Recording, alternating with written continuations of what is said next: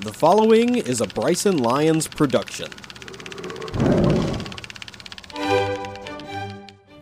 Welcome to Bargain Bin Movie Reviews, the show with cheap movies and even cheaper opinions. I'm your host, Bryson Lyons. If you don't know how this show works, every week I go to a retail store, buy a movie from their bargain bin, and then talk about it.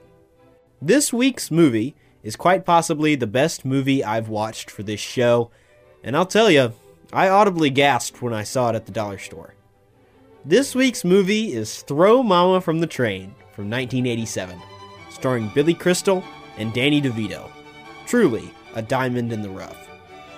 Before I start with my thoughts this week, I want to preface them with the fact that this movie has a 6.3 out of 10 rating on IMDb and a 54% audience rating on Rotten Tomatoes.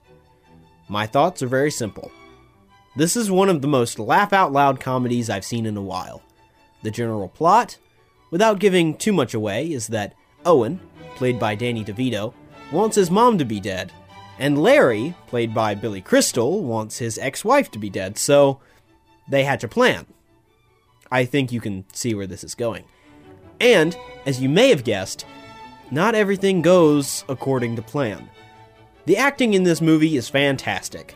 Danny DeVito kills it every time. Well, probably except for the movie Twins.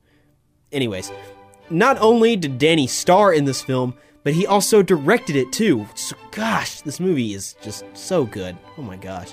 Billy Crystal's character, Larry, is played to perfection, being understandably very hesitant to kill an old lady. The shining star in this movie, however, is better than Crystal or DeVito, and that is Anne Ramsey, who plays the titular Mama. Her character has a speech impediment, but that was actually caused by her treatment of throat cancer before production began. She was still going through throat cancer treatments during filming and never called out of work once. On top of that, she also just put on a wonderful performance in this movie, and unfortunately, she passed away five months before this film's release.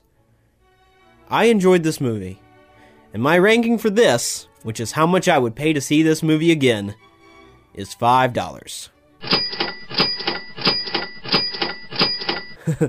I love that noise. I paid a buck 25 for it, so I feel pretty good about my purchase. If you want to watch it, it's available on the Roku channel and HBO Max. This wraps it up for this episode of Bargain Bin Movie Reviews. I'm Bryson Lyons. Thank you for listening.